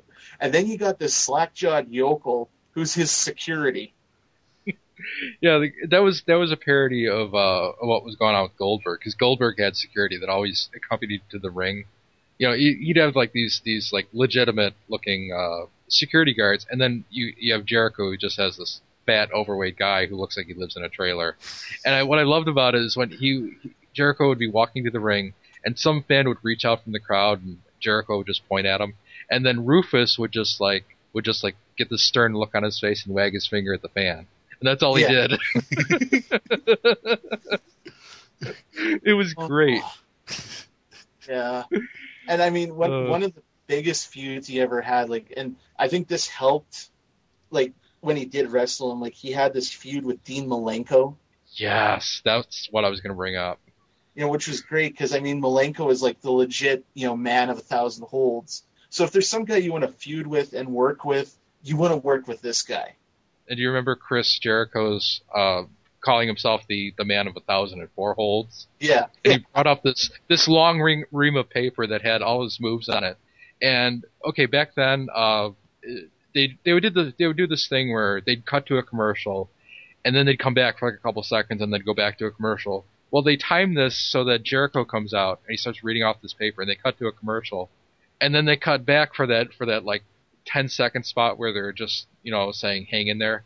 Only instead they're like, oh my god, is he still at it? Cut to another commercial, and I think I think every other hold is like armbar. Yeah. It's armbar this, armbar that. Like, most of them were just plain made up. God, but I mean, he made like WCW. He made WCW fun. Like you know, it, it was like that last lingering trace of the cartoon era. But no, One of my favorite things about about Jericho's feud with Dean Malenko is that Jericho would keep finding all these loopholes in the rules that he could keep winning the the cruiserweight belt back. And at one point, he he uh, Malenko had gotten the belt through some you know questionable means, and uh, Jericho talked him into putting the belt up, basically suspending his his uh, his reign as champion in a match where both of them could, could compete, and uh, and whoever wins is officially the champion. Well, Malenko gets counted out, and of course Jericho wins the belt. And you know, Jer- and then uh, Malenko just stands there realizing that he got screwed. yeah. And then this other time, th this other time, uh, Jericho loses the belt and loses his chance to get a rematch, and he's like, I- "I'm gonna find the loophole that's gonna get me my belt back." And and he goes to the Library of Con- of Congress, and he's like searching through book after book. And then finally, at one point, he's like, "Aha!" And he points at the page, and then he comes back and he's like, "Look, I get my rematch." And he's and and WCW's like, "Shit!" They give him his rematch. I don't I don't remember exactly what happened. Wasn't there like he was claiming conspiracy one time when he lost the belt? something like that. There were all these rules that he would exploit to get the belt back. Yeah. Yeah, because I remember watching one where he, he accused uh, then President Bill Clinton of being involved, and But he's he walking was. around. Yeah, yeah, not with a conspiracy, as far as we know. And he's walking around with like a picket sign that said "conspiracy victim," and oh man, no, that's one of the thing. Like I said, it was so goofy, but it was fun. You know. Mm. Oh, but then you got you got to bring up guys like cruiserweight. Like that's the one thing that's missing from wrestling nowadays. Like you're you're either half a Batista, or you just get slapped around the ring and you do a couple of like 450 splashes. Like they don't have they need a cruiserweight back. Like they need to build that up again, in my opinion. But you know who one of my favorite wrestlers was in WCW at this time? Who? Who? Eddie. Eddie Guerrero. Oh yeah. Everybody loves Eddie Guerrero, man. Like, and I'm not just talking the way he was like the end, you know, at the end of his life in WWE. I mean, he's, he was this guy. He always had, he always had that charisma, that persona, you know, that that magnetic quality. That even back then, like you remember, like in the early '90s when WCW was getting on TV, and he was skinny back then. He wasn't buff the way he was when he died. But Yeah. you just him like he he again he was kind of he was of that same school as Dean Malenko. Like he grew up in Mexico in the Guerrero wrestling family. Like all these guys, like you know he's the cousin or uncle to Rey Mysterio Jr. He's like the nephew of the original Rey Mysterio. Like he's kind of like the from the wrestling dynasty. This is a guy. He was a wrestler's wrestler, you know. Mm-hmm. But it's just the way he played it in the ring. Like all these moves, always. I just don't know how to describe him. You know, not correctly, but that you get it. You know. Well, one thing He's I just one remember, one thing I remember that was a big deal was there was this match of the century where it was a pay per view event that I I didn't pay to watch because I would never pay to watch wrestling.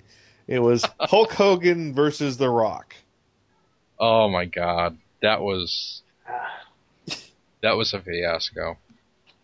But that that's actually one of the most famous matches of all time now. I heard a sigh from JT. No, I was just like, oh yeah, I was like, because that is one of my favorite matches of all time. I mean, that was like the Hulk of his era and the Hulk of the modern era. Yeah, but the but Rock. but the Hulk was a little old. He his face Yeah. his face looked like uh, you know I've I've seen bicycle seats that had less wrinkles. Yeah, I think I could hear his his fake hip squeaking all the way to the ring. You know this this was right before Hogan knows best. oh my god. So, and that was the heel Hulk Hogan too. That was Hollywood Hogan. Yeah. who was the leader of the NWO, which is which was also WCW's big uh it was their biggest strength and also their biggest weakness because basically this one group took over WCW for I don't know, two or three years. Yeah, and it was really it was really awesome at first because they they screwed over the Horsemen. They destroyed the Horsemen in this in the this famous cage match where uh, Hell in Curt a Hennig- Cell? It wasn't Hell in the Cell because they didn't they don't have the trademark for that. Oh, okay. But uh, where Curt Hennig, Mr. Perfect, turned on the Horsemen and slammed. They slammed Ric Flair's head in the door, and uh, it, it what was what was significant about that is because that was the sort of shenanigans that the Horsemen would always pull, and now the NWO is doing it to the Horsemen.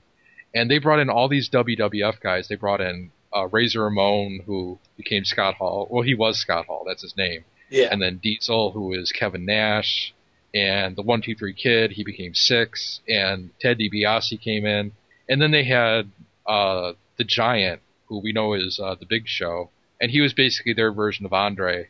And they they basically built it up to look like WWF was invading WCW. In fact, they kind of heavily implied that at first, and then WWF, uh, you know, gave them a little legal slap on the wrist and said no, no.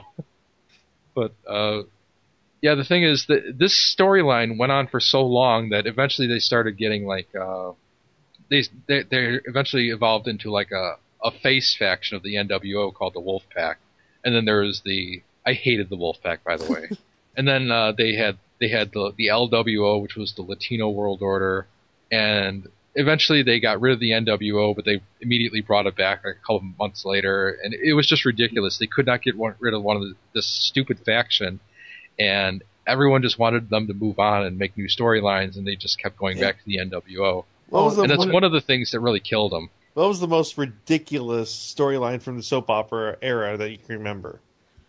Uh, well, Vince uh, McMahon, uh, are you talking WCW or WWE? Well, the McMahon era, because what I remember is one where McMahon gets his wife killed, his uh, his daughter his daughter gets with Triple H, and they form the, the McMahon faction, which everyone hates.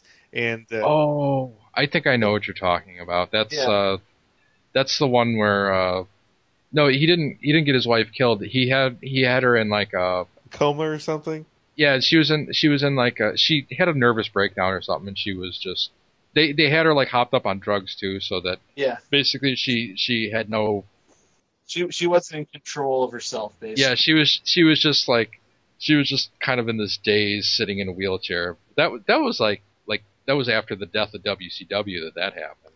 and I Yeah. remember there was like a match where where uh, where uh, McMahon had to shave his head or something. And, Well, yeah, that, was, that Donald Trump at WrestleMania a few years ago. No, one of the one of the it was just the end of it. It's like they had, uh, and this was prior to Undertaker taking like half a year off in like the early thou or in the late or early thousands, where you know he's taught he's working for this higher power, and it's going against like the corporation, which was like you know the Triple H and Stephanie and you know Shane and all those guys. And there's this one part where they kidnap Stephanie and she's on tied to this giant Undertaker symbol, and they're gonna oh, oh, sacrifice her. And they bring out like the head of this evil conspiracy, and it's Vince. That's where the Mr. McMahon character finally came out. That you know, was like, "You are fired." You know Yeah. that. God! And then but this it was their stab at NWO with. WWE. but we're we're just about getting to that because uh, the the first the first you know inkling of the Mr. McMahon character came from the Montreal Screwjob. oh And God! this does this does tie back into WCW. I'm going to go back to WCW just for a little bit, but basically, uh, Bret Hart is putting the title on the line against my favorite wrestler, Shawn Michaels, and Bret Hart was not supposed to lose, but he he lost because Shawn Michaels puts him in a submission hold, Bret Hart's own submission hold, and Bret Hart manages to wiggle out of it, but the referee calls for the bell anyway, and then the referee like hops out of the ring and runs because he legitimately just screwed Bret Hart, and he runs for a cab and basically doesn't. Yeah. He leaves the building. I mean, for And those this- that uh, sorry, you go, Neil.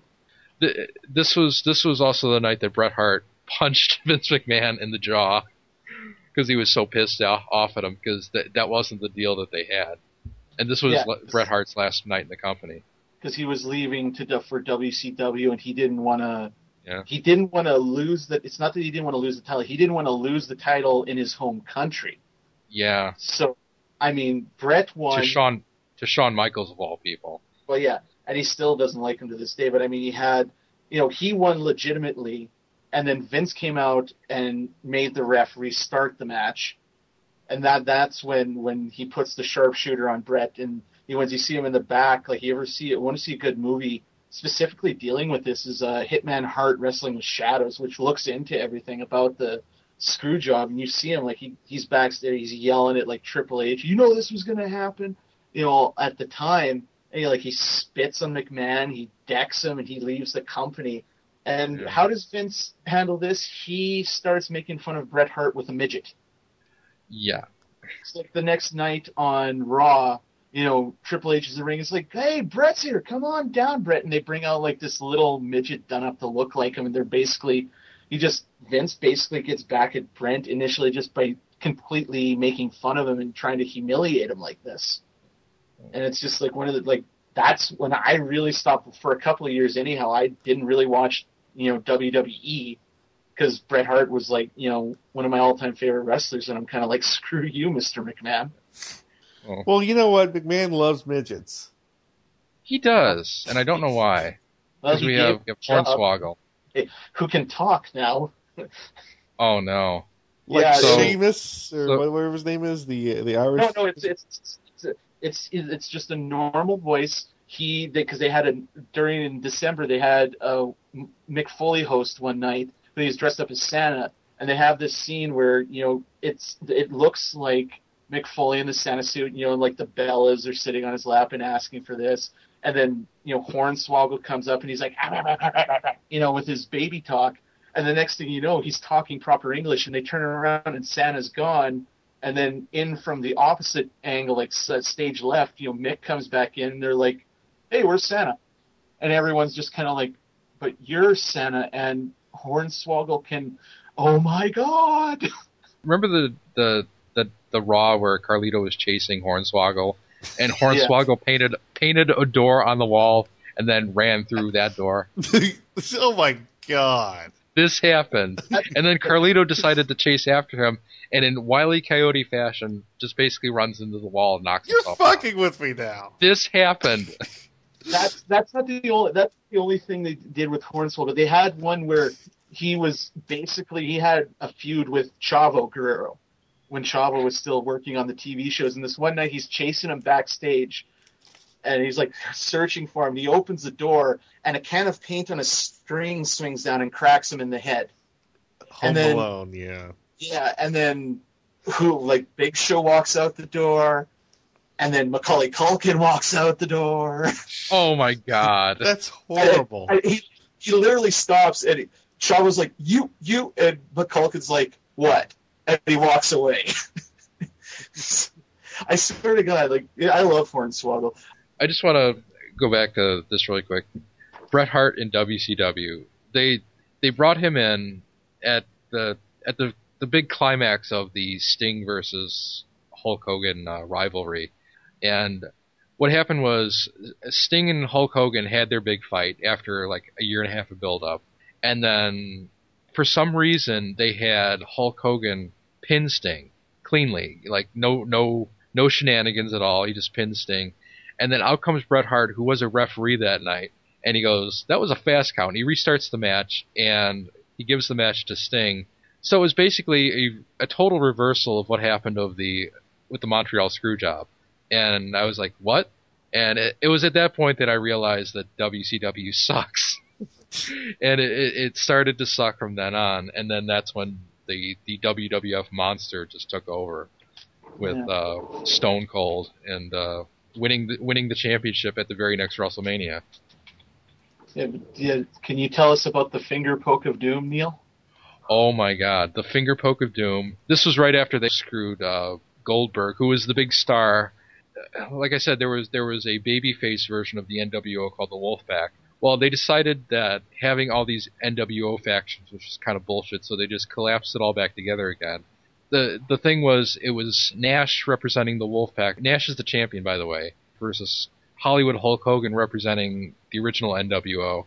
And they're getting ready to fight. The bell rings, and Hulk Hogan he taps Nash with his finger. Nash falls down. Hulk Hogan pins him, and then surprise, surprise, Hulk Hogan's the champion again, and the NWO is reunited.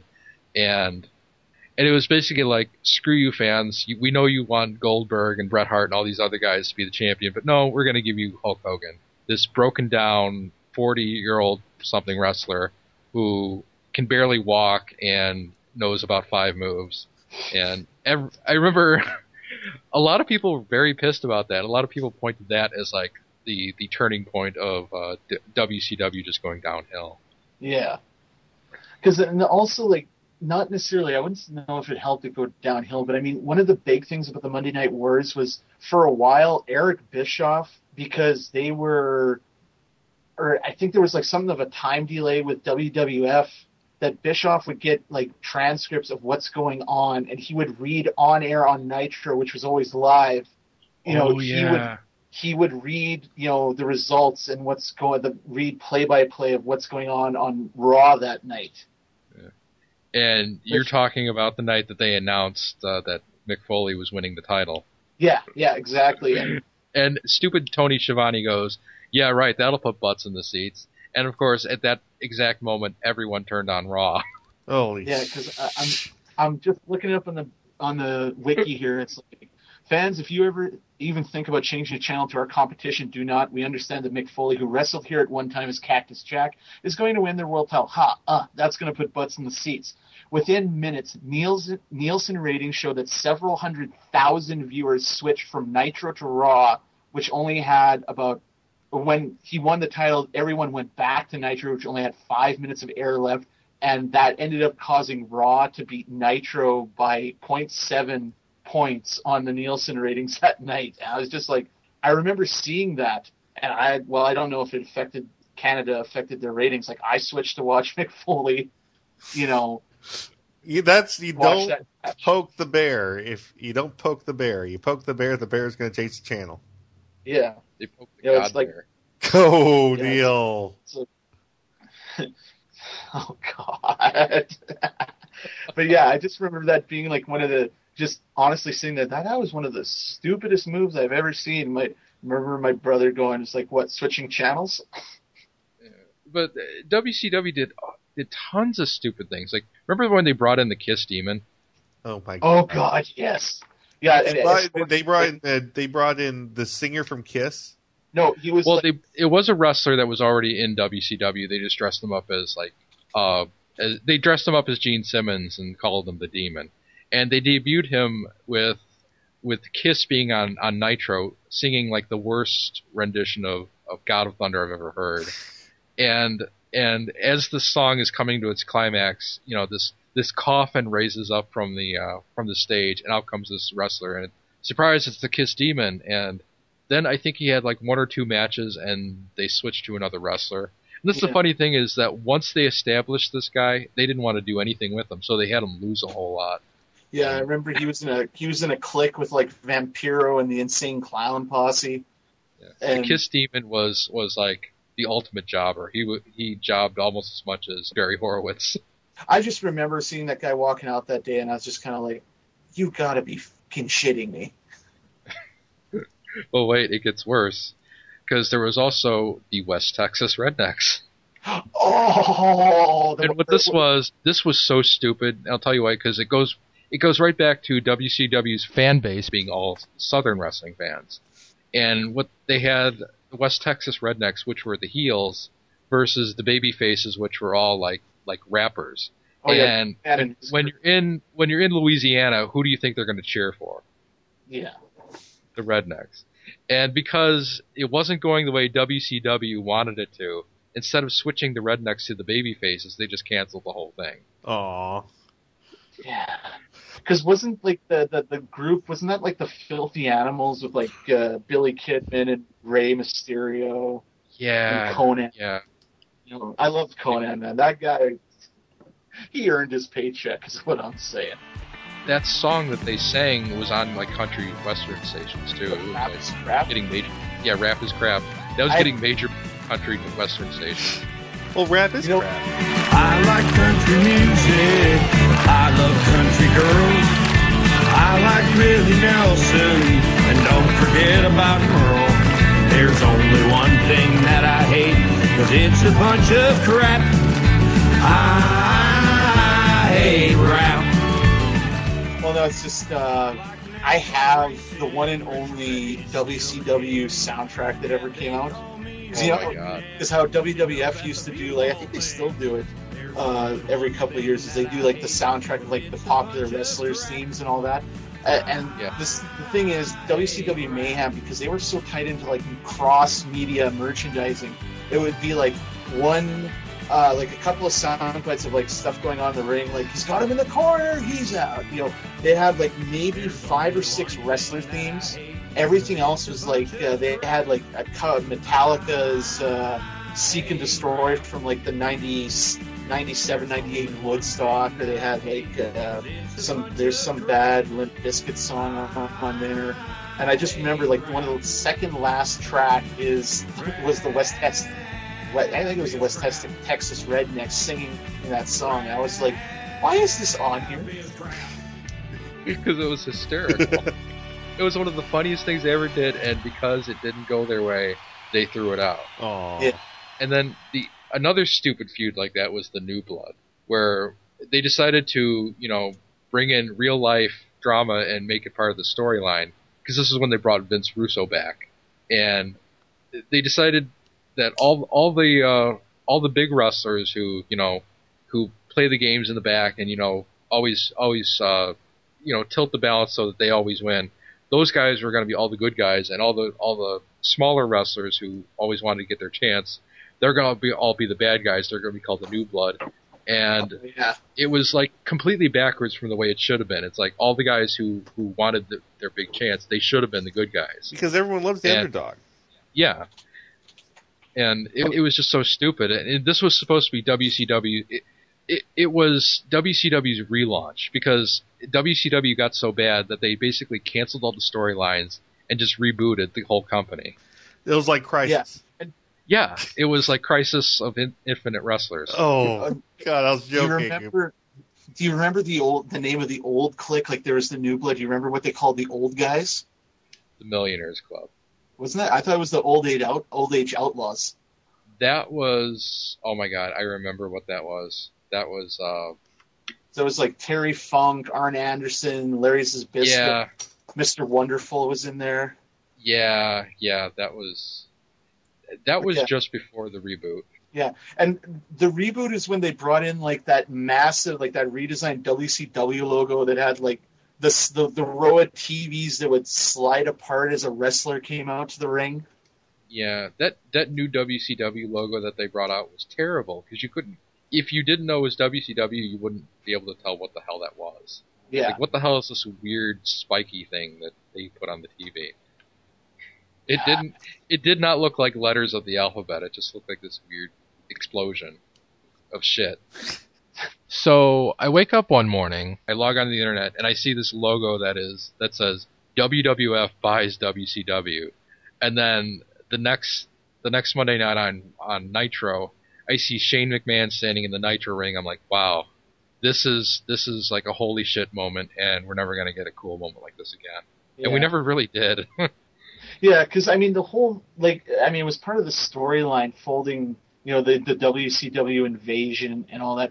And my roommate and I were talking about this every so often. We talk about wrestling. What if they had just bought the company and rat like have like WrestleMania make that like the one time of the year where they cross over and have like some big like you know bragging rights style comedy. That's what I wanted to happen so bad when they bought it. And then it's like they fired half the wrestlers or some guys just didn't like Sting, you know, just didn't like the way McMahon run the company, so he didn't want to come. Yeah, and in about about six or seven months, they basically ran WCW into the ground and Yeah. then killed it in the storyline. Even before they sold the company, the new Radicalz showed up on Raw. Was like, uh, you know, Chris Benoit, Eddie Guerrero, Perry Saturn, and Dean Malenko. Neil, you're gonna need to bleep one of those names out. Why? Well, people know what it is. I'm making You know. a joke. I know. I'm just saying, it's just like that happened, and then they bought the company. And I was like, cool. You'll see some of like the old rivalries, you know, like Malenko and Eddie come back, you know. But they just ran that, like talking about WCW, they ran the new Radicalz into the ground even quicker. I mean, pretty soon Perry Saturn disappeared, and then Malenko just went to start working in the back or he became a jobber for a while before he started working like within the company. That's right. They And- were all like gone by the time they bought WCW. Yeah, like Eddie and Chris were the only ones left competing. Yeah, and Eddie was out that year for some. I think he, I think that was the beginning of their of their uh, wellness problems with Eddie because I think they canceled his uh, his contract for that year, and then Yeah. Chris Benoit was just injured, and so none of them were around, were around for the WCW invasion, Yeah. which was total shit.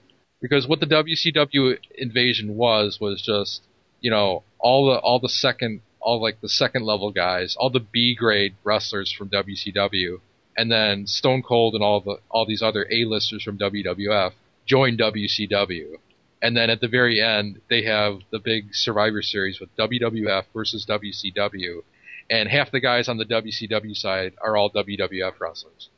Yeah, and then they had the whole thing like uh, Shane was running the WCW, and then Stephanie was running She was running ECW. Yeah, like they have all this these clicks. Like it, it, you think they were going to set it up for some like huge, you know, storyline, and it just never paid off. Which I think if Benoit and Eddie had been there, it probably would have come off better. Well, what was Like- annoying about it was that, uh, you know, as soon as they merged WCW and ECW into one faction, those two names like pretty much disappeared from from television. Uh, it, they changed the name to the Alliance, Yeah, and I was like, I was like, this isn't this isn't the rivalry that I wanted to see. no, it wasn't. Yeah, And it's like, yeah, because you said like a lot of the big names didn't come to WWF or W. Yeah, that's the other thing we got to talk about. Is like when, what year was it that they got sued by the World Wildlife Fund, and how in the hell did they lose that? they there that is a long stupid story because they had been in a deal with with the World Wildlife Fund for years because uh basically over over the trademark and the name they made a deal early on where the where uh, they could they could keep the name WWF but they had to limit how many times they used it in a show. And that's why in the old days whenever they would announce the WWF champion they would always say World Wrestling Federation champion. They would never say WWF champion. Oh, except except in like except except in like casual situations.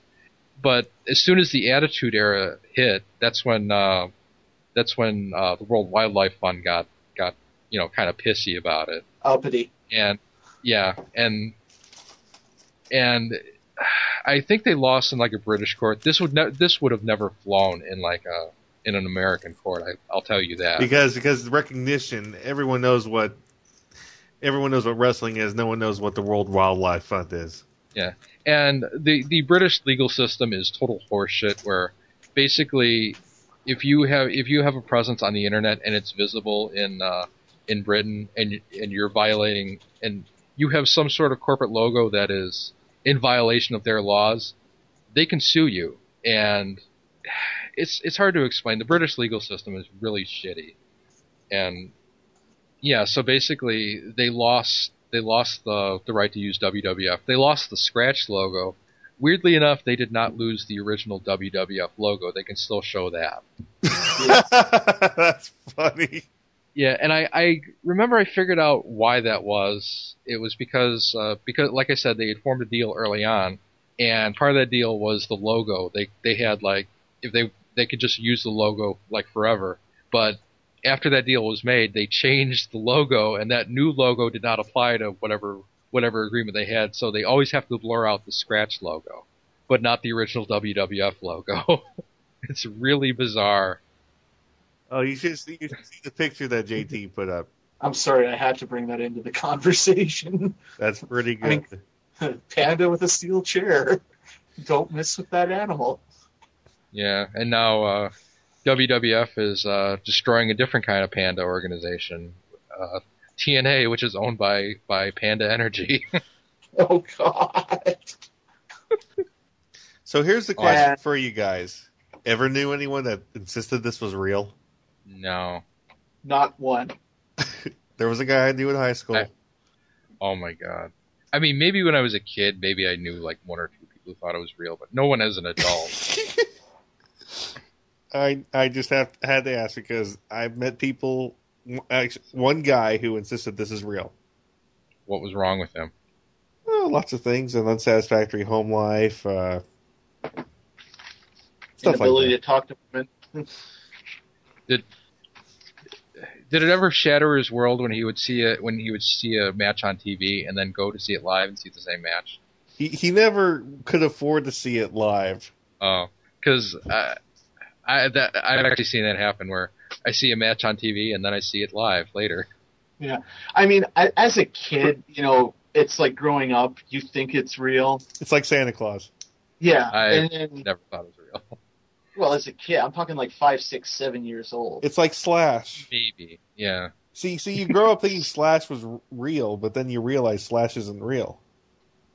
No, I mean, what what popped the bubble for me was uh, s- was seeing Macho get bit by uh, Jake the Snake's uh, python named Damien, and then Actually, that wasn't Damien because remember Damien got squashed by earthquake.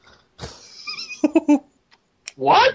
And you never saw this? Okay, No, I back, never did. Back in the cartoon, back in the cartoon era, uh, there was a feud between Jake the Snake Roberts, while while Jake the Snake was still a face, and and Earthquake tied Jake the Snake up in the ropes, took the bag with Damien in it, and inside the bag they switched the bag so that you know Damien wouldn't get hurt, obviously. Yeah. But inside the bag was like a pantyhose full of like hamburger meat Oh god. and then and then ha- and then uh, Earthquake does his like his big senton splash on top of the bag. Oh god. It squishes it, and uh, the guy from WrestleCrap.com talked to Earthquake later, and he said he said, "Yeah, it didn't feel very good when I landed on it." I didn't know that happened. Like I honestly didn't. yeah, the, yeah, the yeah the snake that bit because uh, uh, Damien was just like a python. The snake that bit uh, uh, Jake uh, that bit Macho Man was uh, was a cobra. yeah, And of course, it was like defanged, but still. or deglanded, whatever, how the poison. Yeah. works. But yeah, see, like I didn't know as a kid at that point. I didn't know nothing about snakes or poison or the fact that well they'd have to take precautions to make sure no one got bit. Like, because I mean he gets bit and then like a week later he's fighting Jake the Snake, and I was like, okay, it's not real. Yeah, yeah, because uh, uh, Damien was dead by then Oh yeah, in the storyline. that was like natural causes or something, wasn't it? no, that This is the storyline. Damien was Yeah, living in- a peaceful, retired life in a Yeah. in an aquarium. But it, but in the storyline, Damien was squashed by earthquake. Yeah. Ah, I don't So, remember uh, that. But yeah, that's where I like. Where did you, Ben? Like, where did you kind of lose it? It's real. First episode I ever saw. Yeah.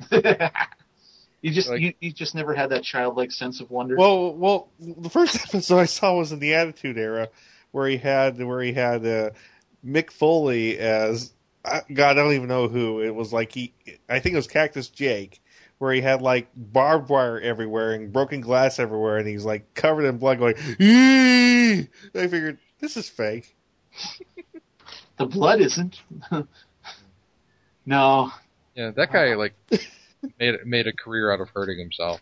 Well, like I said, if there is, if there, if Wolverine exists in the real world, his name is Mick Foley. If Like, Daffy honestly- exists in the real world, if if oh if Wade Wilson exists in the real world, he's Mick Foley. Yeah, They they cast that they cast that wrong. Ryan Reynolds, it should be Mick Foley. well, you could always get him to voice over, you know, afterwards. Well, You know, when he you get to play it that way. You don't have to use you don't have to use CG for all the stunts. Yeah, and you know, honestly, as much as I love Mick Foley, the wrestler, I loved it when he was the commissioner of WWE. Back before the brand separation, you know, he had that little go kart with you know the commissioner's office, and he would rule like a judge on every complaint that was ever issued to him. Ah, I missed those days. Yeah. So, what's the final note here? A stupid wedding, Neil.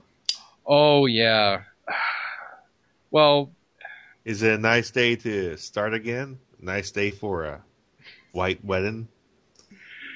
Yeah, so basically we're, we're wrapping up here. Uh, well, before we get to the Billy and Chuck wedding, uh, a quick note Oh. is that basically now WWF or WWE, sorry, because they, they got the F out after that whole ruling.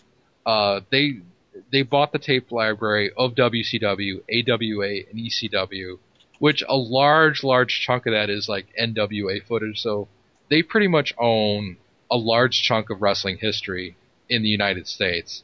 Um, so if you were ever a wrestling fan of like the 80s, uh, just you should be checking out uh, WWE's uh, uh, recent DVD output because they have all this shit now. They have like uh, uh, world class. They have uh, whatever league Jerry Lawler was in.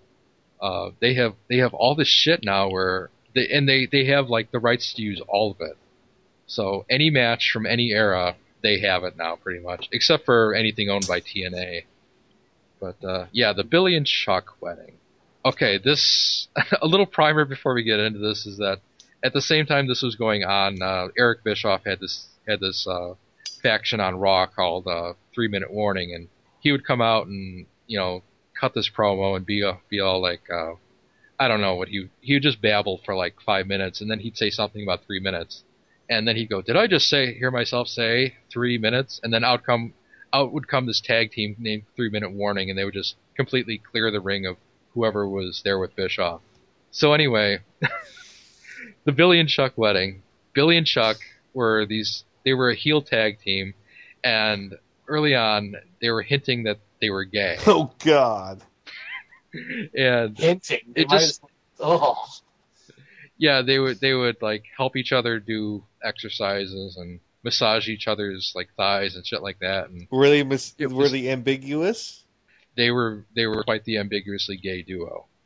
So this all this all uh, uh, much much to WWE's surprise, this was like really becoming popular with the fans. People were, people loved Billy and Chuck, so they were like, "Shit, we we got to turn them face." But for some reason, WWE thought to themselves, "Well, they can't be gay anymore."